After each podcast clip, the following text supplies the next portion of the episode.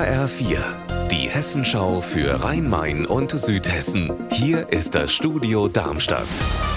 Mit Sascha Lapp, hallo. Reisende auf der Zugstrecke zwischen Mannheim und Frankfurt müssen sich von heute an bis Ende März auf Einschränkungen einstellen. Wegen Bauarbeiten an einem Stellwerk sind laut der Deutschen Bahn gewisse Abschnitte nur noch eingleisig befahrbar oder zeitweise sogar ganz gesperrt. Anna Vogel war für uns heute Morgen an der Strecke am Bahnhof in Bensheim und hat mit Pendlern gesprochen. Hier fahren nur noch rund halb so viele Fernverkehrszüge ab wie sonst, denn viele schnelle Züge aus Mannheim werden über Mainz umgeleitet oder fallen ganz aus. Manche Pendler steigen jetzt wieder auf den langsameren Regionalverkehr um, aber die Züge waren schon vorher voll, hat mir eine Frau erzählt. Deshalb überlegt sie jetzt wieder mit dem Auto von Bensheim nach Frankfurt zur Arbeit zu fahren. Hart trifft es auch Pendler aus dem Ried, denn die S7 fällt zwischen Riedstadt Godelau und Frankfurt vorerst komplett aus. Aber die Leute waren wohl vorbereitet, denn ein Chaos ist heute Morgen ausgeblieben.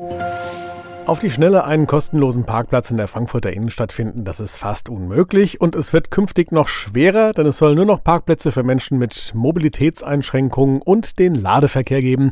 Das hat Verkehrsdezernent Meyer bekräftigt. Frank Agermund in Frankfurt, betrifft das denn auch andere Stadtteile? Ja, schon seit 2019 werden ja nach und nach immer weniger freie Parkplätze in den Stadtteilen angeboten. Die Stadt setzt vielmehr auf Bezahlparkplätze und Anwohnerparken. Pendler sollen in Parkhäusern parken und die Bahn nutzen. Die Stadt Frankfurt will weg von der autogerechten Stadt hin zu mehr Platz für Fußgänger und Radfahrer. Allerdings fehlen auch noch ausreichend Park-and-Ride-Plätze. Bis auf 12 Grad könnte das Thermometer in dieser Woche steigen. Frühling im Winter und das führt zu einigen Durcheinander, auch in der Tierwelt.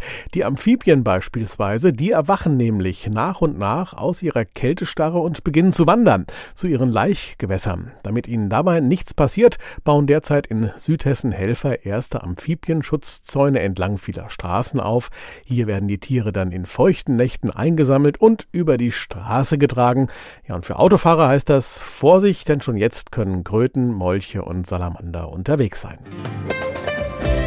Unser Wetter in Rhein-Main und Südhessen.